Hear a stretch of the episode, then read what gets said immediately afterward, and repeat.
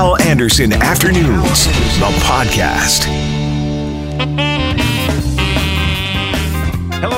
You for checking out the podcast. I had a great night last night at the CNIB Insight Gala. We'll tell you all about that.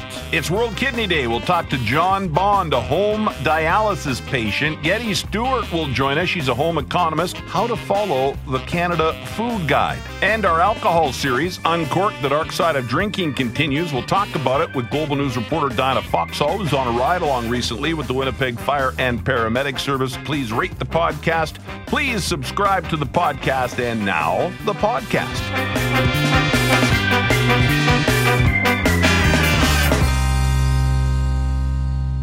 And right now, I'd like to share with you uh, a wonderful evening that I had. I had a great night last night. 75, 75, 2, 75, thank you, now 3, 300, now 25, and 325 additionally, here we go, 300, now 25, and 25, thank you, 350, 400 on out, ladies and gentlemen, 425, let's go. I had the pleasure of emceeing this year's CNIB Insight Gala last night at the RBC Convention Center.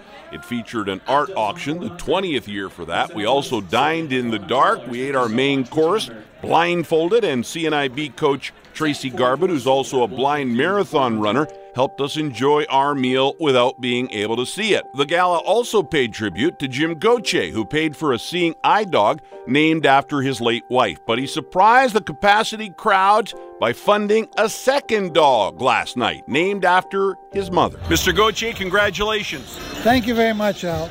This has been a real great evening. One great cause. And I'm really proud to have been the first one to sponsor the first dog coming in for Eye Dog. That we've never had this opportunity before in Winnipeg to actually uh, tra- train our own dogs. So tonight we bought the second dog in honor of my mother. And the first dog was named Joyce after my late wife. And now the second dog we bought is named Jenny after my mother. Yeah. Very nice. And tonight you surprised everybody. You were up there accepting your award and you pulled out of your pocket a check for $50,000. I did that and it had some conditions that Margot and I discussed and she agreed, so we made a deal. Yeah. Very good. Well, we know you're a deal maker, that's for sure. Uh, uh, no, it's it's been a great evening and uh, the, the, turnout was just fantastic and like I say, it's, it's just such a great cause. It does my heart good to to be able to do what I do now give back to the community because they've been very, very good. The community has supported our family over the years, and it's a real pleasure to give back. You've helped so many great causes in this community. Why so many animal causes? Well, animals was my wife had a theory. She said you got to support the animals because they can't support themselves. So we do the animals and the children. And the Dream Factory is another one of our our uh, causes we support, and of course the Humane Society and now CNIB. And it's always been that way. We love animals. We've always had animals, and that was my wife's. That was her passion was animals. You know, people often call me big guy. As I said tonight on stage, you are the original. You're, you're shrinking down to nothing. Look at you. Look at you. you are the original big guy. I'm honored to know you, and it is a pleasure to drive one of your vehicles, sir. My, my pleasure, and thank you very much, Al. Mr. Jim Gauthier, an incredibly generous man. Manitoba Health Minister Colin Friesen was also on hand. More in a bit on an announcement he made at the gala.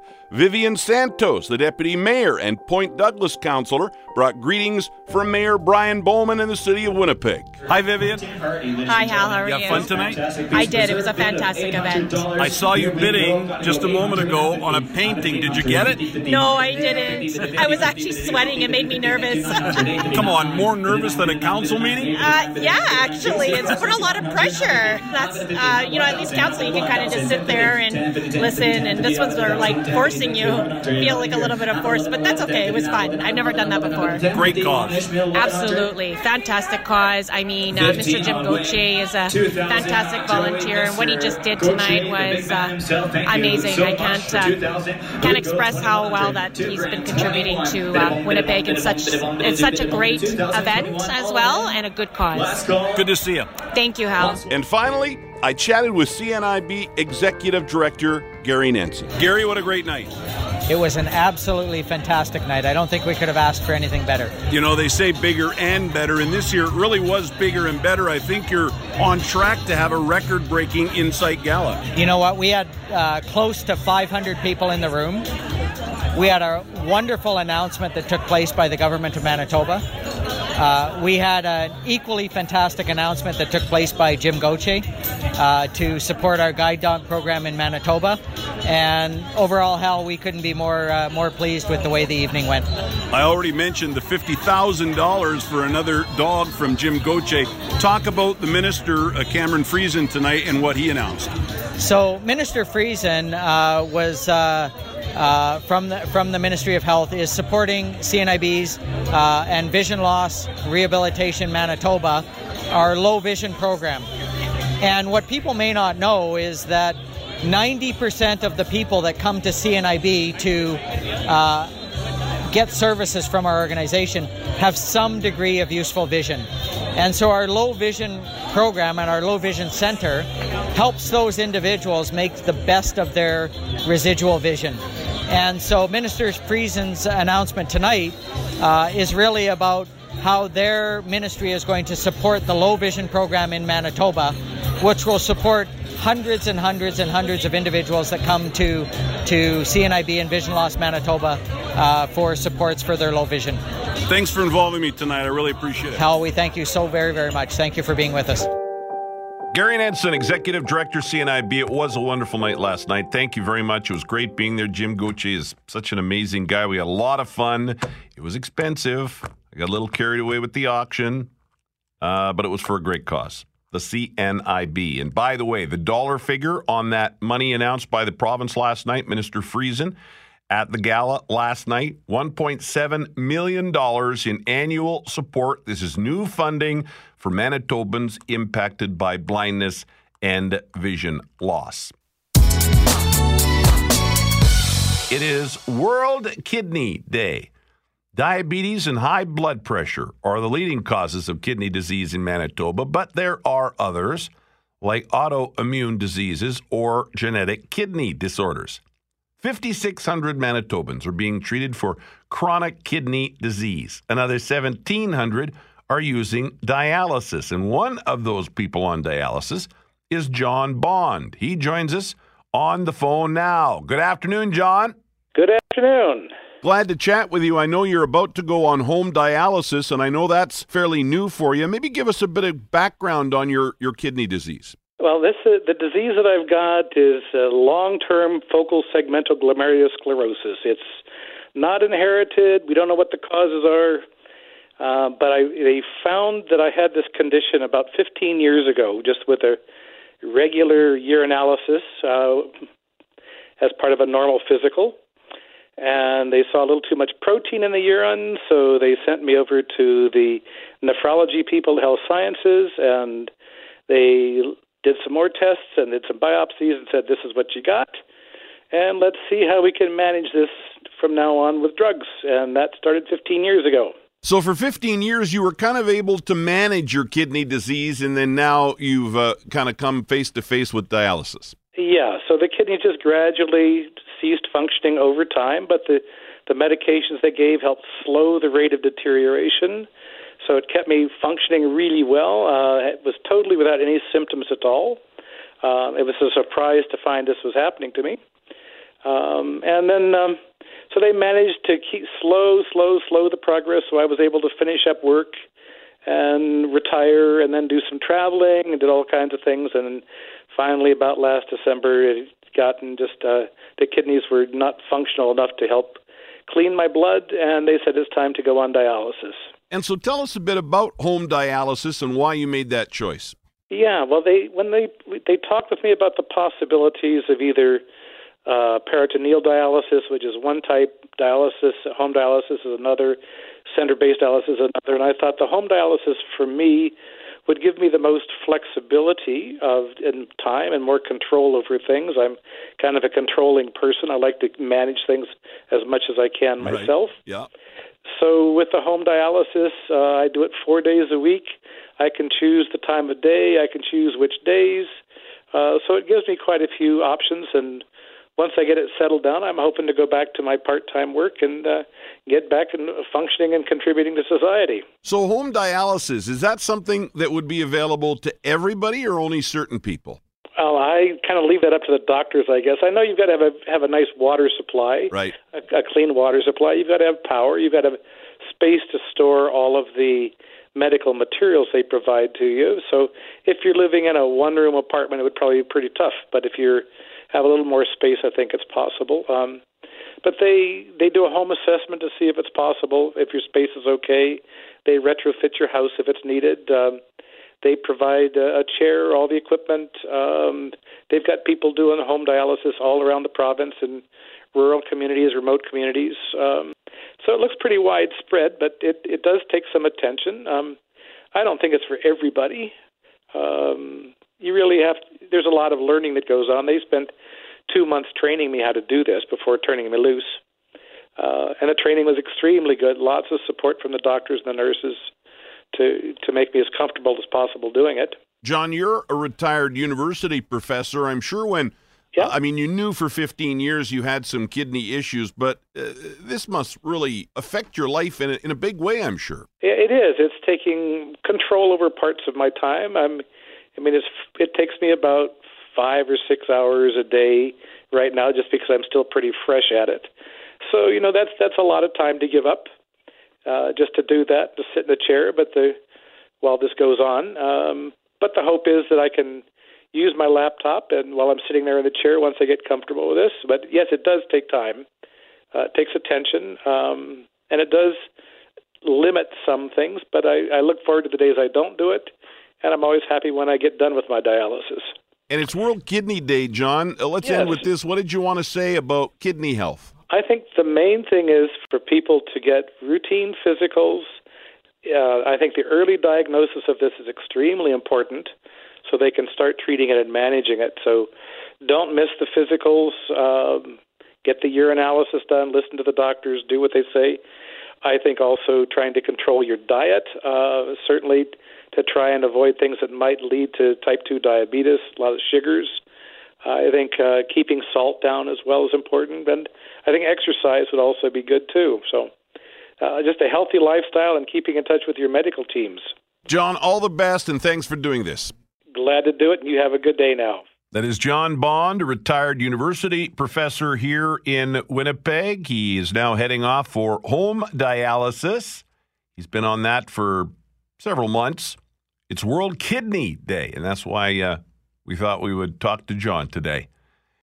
A new report says more than half of us can't easily, cannot easily follow Canada's new official food guide. Researchers at Dalhousie University and the University of Guelph found more than 52% of consumers surveyed said they face barriers in adopting the recommendations of the food guide released earlier this year. More than 26% of people found affordability a major barrier, while others cited taste preferences, lack of free time, and dietary restrictions. The survey also showed most people rely on nutrition advice from friends, family, social media, and cookbooks before Canada's food guide. Sylvain Charlebois, lead author of the report, said the results show a disconnect disconnect between Health Canada's guide and the reality of Canadians' lives. Mike McDonald, The Canadian Press. So that's a lot. Over half of Canadians having a problem with this new food guide. You heard the various problems there, but we thought we'd get Getty Stewart on, home economist friend of ours here at CJOB. GettyStewart.com is her website. Getty, thanks a lot for doing this. Thanks, Hal. Good to speak speak with you. Yeah. So I guess the the ones that kind of caught my ear, the bigger ones are, hey, I can't afford all those fresh uh, vegetables and and fruits and stuff. They're expensive. So I want to talk about alternatives. And then the other one that I kind of chuckled at was, well, I, I don't like the taste of this stuff. But I mean, this is about preparing it and how you prepare it and recipes and stuff. So uh, tackle those two first. Uh, for sure. I think, um, you know, as far as the veggies go, um, I, I think people are looking at the the the new guide and thinking, "Oh my gosh, I need to do a major overhaul. I need to change everything." It's like, nope, just keep adding as many more veggies as you can to uh, to your plate. So just keep it simple. You know, get it in your mind that the first thing you got to do is just eat more veg. And if you're finding it difficult to purchase those, those veggies, uh, turn to the uh, frozen food food aisle. Grab yourself a pack of peas and carrots or mixed veg, preferably without the sauce and the pasta already included. Just uh, straight up veggies and add them to uh, to your plate. And just the more you can add of those, uh, the better off you are and, and we've got to remember, I mean, these recommendations aren't just uh, for fun. These are like if we want to get healthy, if that's a goal of yours, um, then that's what you need to do. We need to put a little effort into it, and we need to uh, get over ourselves and say, okay, let's just do it. Let's eat those veg. What do we need to do to uh, to make that happen? Um, I know for for low income families, um, purchasing fresh veg uh, and fruit uh, may be a challenge, but eating seasonally, going to the uh, frozen food section, um, and just swapping out what's on your plate now are, is the way to go. Well, and then preparation, right? I mean, you can you know throw one or two of these veggies on a plate cold, or you can cook them. You can you know be smart how you uh, cook them, and and you know again be smart about the ingredients. But it does take some time to make this stuff taste good, right? It, it, it does, and uh, you know, the one of the recommendations is moving away from processed foods, and of course, people are going to complain and and say, "Well, I don't have time to to not rely on processed foods." But again, if our goal is to eat healthier, we know that processed foods aren't aren't where where it's at. We need to cook from scratch, cook at home, and prepare uh, prepare fresh whole foods. And uh, learning to use herbs and spices and in- ingredients like that um, it's a skill and it, it's something that we need to pick up. And I think the the food guide is, you know, most Canadians don't even use it on a daily basis, uh, but it is a good tool for schools, for organizations, for institutions to follow, and for schools and and our curriculum to figure out what should we be teaching kids. And so teaching them based on those kinds of recommendations um, is is a good tool for that. And this matters, you know. Not even half an hour ago, we were talking to John Bond. He's a home dialysis patient. It's World Kidney Day. And he was saying, when I said, you know, what do you want people to know about kidney disease and, and World Kidney Day? And one of the things he said was, you, you got to work at eating right because it can affect us in big, important ways as we get older, especially. Absolutely. And uh, that's, that's the goal of this guide is we know proven over and time and time again that in order to be healthy, we need to drink water and not other stuff. We need to eat more veggies. We need to have a variety of protein sources. And I know the protein sources is what's freaking people out a bit. They think, oh my God, I've got to be vegetarian. Nope. Just eat a large variety of protein sources. We do really good on the meats and dairies. Add some other proteins, change it up a little bit, and eat less processed foods. The high sugar, high salt, high preservatives, and uh, are what what's uh, contributing to to some of our chronic diseases that that we see. So uh, we know the answer. Um, the food guide is telling us the way, uh, and then it it takes work. Certainly does, yeah. Uh, Getty Stewart, I'm going to give your website a plug again because it's great. GettyStewart.com, and Getty is spelled G E T T Y, GettyStewart.com. But you know, uh, I have uh, uh kind of uh, lately been watching a lot of YouTube videos, and one of my favorite YouTube types of YouTube videos is recipes. And uh, often you know, it's as easy as flipping on a video or checking out your website or, or finding a recipe out there. And you don't have to, as a, a real uh, basic example, you don't have to have an expensive piece of beef, right? To, or another uh, meat that costs a fortune to get your protein. Beans is a really inexpensive source of, of protein. So you have to substitute, you know, if obviously we're all on budgets and you've got to be, it takes effort, but it, it can work. Yeah, absolutely. And if you're, you know, if you're wanting to convince your family or start slow, then, um, you know, start with your chili or your spaghetti meat sauce and swap half of the the meat with uh, lentils or beans or whole grain, just for the texture and and get used to different uh, flavor and different way of cooking things. But you know, stretch and extend, switching out switching out foods um, is a is an easy way to get into uh, choosing different protein sources and and adding more veg and adding whole grains. Getty, thanks a lot for your help on this. I appreciate it. Always a pleasure. Thank you. Getty Stewart, home economist. Again, the website is gettystewart.com. It's holding steady as Winnipeg's number one substance problem year in and year out. But alcohol calls are not just the purview of police dealing with unruly teens outside of bars. Often, it's fire paramedics getting sent out, with someone phoning in concerns for the well being of someone they've spotted outside. That can mean four, six, eight, or more emergency responders attending to a single person who's under the influence meaning they might not be available to take your call. Global News uh, reporter, Global News reporter Diana Foxall there on a ride along with the Winnipeg Fire and Paramedic Service. You heard the whole feature earlier on, and Diana joins us here now, along with a couple of very special guests as we continue with our series, Uncork the Dark Side of Drinking, from the Winnipeg Fire and Paramedic Service Assistant Chief Jay Shaw and Deputy Chief Christian Schmidt. Gentlemen, nice to see you. Thanks for having us. Thank you for coming in. Diana, I want to start with you. What was it like on that ride along? It was eye opening to say the least. Um, I know previously I had just thought that if there was some sort of call related to alcohol, that it was something that the police would pick up. They would just come and send the person to somewhere where they could sober up safely. But I learned very quickly that wasn't the case. Um, I went out with Assistant Chief Jay Shaw and uh, Deputy Chief Christian Schmidt, and I learned that oftentimes if it's a call sort of for check on the well-being of someone that's fire paramedics getting the call and then going from there to wherever the person may end up whether it is that safe sobering space whether it's the hospital or whether it's getting someone to come and pick the person up. So fire paramedics deal with a lot more of these kinds of calls than i thought. Yeah. And, and jay and christian was that a typical night for you guys that, that diana was uh, was on? That was a very typical night. Um, and to add to that, it was extremely cold the night that we were out too, which, which doesn't adds, help, right? That does not help, and it puts uh, people at extreme risk as well. Yeah, I was blown away. I talked to uh, Dr. Uh, Rob Grierson, who's the medical uh, director,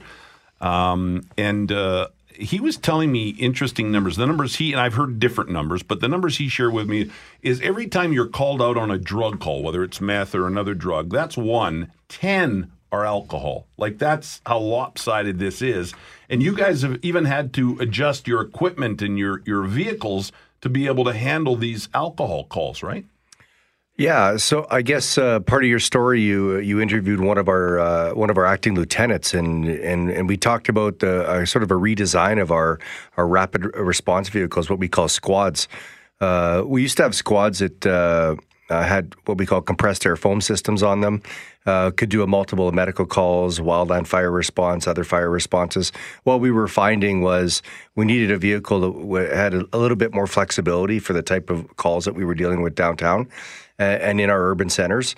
Uh, so we were able to redesign some of those uh, through committee processes to be able to get vehicles that had um, compartments inside of them for us to be able to uh, assess patients. We don't transport uh, patients with these vehicles, but our integrated service allows us to have fire paramedic service members uh, uh with a with a lieutenant uh, ride out, and and the integrated service works for us w- uh, with that model. And I know obviously you mentioned the squad van is something that you certainly use often when responding to this kind of call, but Obviously, you're able to call in other resources too, depending on the situation. Um, can you run me through a situation where you might get police involved versus just an ambulance? I know there's different options depending on the case. So, all of it is uh, solely dependent on the patient's condition. So, the paramedics will make the assessment based on their medical assessment of the patient. If there's um, a medical need that that individual needs to go to hospital, then that is what happens. Absolutely, an ambulance will be contacted through the com center, and uh, the patient will be conveyed to hospital with appropriate treatments. In some cases, there is no medical need, and it's simply a case that the patient is in such an intoxicated state that they can't safely care for themselves, under which that case the police service uh, is contacted and the person's detained under the Intoxicated Persons Detention Act, and they're uh, conveyed over to the Main Street Project. Back to um, you know the the number of drug calls, the number of alcohol calls. I think that's been the biggest surprise this week for me, and I think a lot of our listeners have been shocked at the numbers too. Shocking for for you uh, when you got into this, or or were you fully expecting to be dealing with that many alcohol calls compared to drugs or or something else? I don't know if it's necessarily uh, shocking when emergency services responders first get hired and they and they and they get into their roles, but mm-hmm. I, I think what it is is is it's not like the television shows. Uh, we deal with a variety of different emergencies, and and and really our our responders, both uh, firefighters, paramedics, firefighter paramedics, their job is to use their skill sets and be critical thinkers. We can we can talk to you all day long about the calls that we hear about and, and the and the proud results where they use critical thinking skills to be able to solve unique problems when they get to a scene. So, um, uh, is it is it an issue? Alcohol is an issue in the sure. city for sure. Yeah. Yeah, and I think it's uh, you know it's certainly socially acceptable at, at certain levels, and and I think that too is is surprising that you guys are spending as much of your time on this um, because it is a, a substance, uh, you know, that, that is accepted and, and used widely, right? It's a substance that it's been around a long time. It's used widely. It's uh, legalized, and um, you, know it. Um, it is addictive, and so some people uh, do fall into to that uh, you know realm of addiction, and and the important part there is there needs to be the appropriate services available to assist those people. And yeah. I and I would just add yeah. that, that I think this isn't unique to the Winnipeg Fire Paramedics right. Service. I would think that most urban centers across North America have this challenge uh, mm. in their emergency response. So, uh, you know, we get an opportunity to talk with other services across Canada and North America, and I think this is is uh, something that we're all dealing with. Yeah, we're almost out of time, so I'll I'll let you guys say maybe uh, a final thought from each of you. Uh, you know, the series is Uncork the Dark Side of Drinking. We're certainly seeing the dark side of it this week. Anything you want to get out there that maybe you don't think was in Diana's uh, package or that you think is important to, to put out there to listeners of CJOB? Well, first, I just want to thank CJOB and, and Global for or having your crews come out. I think we treated them well. I think we fed them, and uh, and and we're happy to to work and be able to and tell the, the, story of the Winnipeg Fire Paramedic Service. I don't know if there's anything specific that that we want to say other than that. You know, we're out there every day working with our with our stakeholder partners, with the with the Winnipeg Police Service, and and and our paramedics and our firefighters are proud of the work that they do. So, deputy. Yeah, that's a good point, Jay. I think uh, this story has raised awareness and uh, it's brought it to a higher level. So uh, that's a good thing. Uh, there are a lot of agencies out uh, within the community that are doing great work and uh, you know providing assistance to people in need.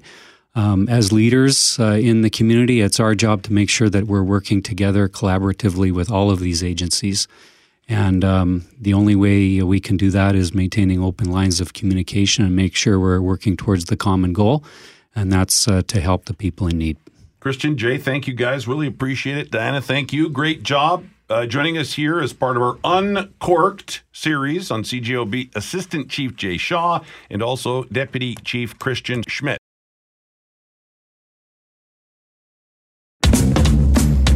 Hal Anderson Afternoons, the podcast, is available on Apple Podcasts, Google Podcasts, and anywhere you find your favorite podcasts.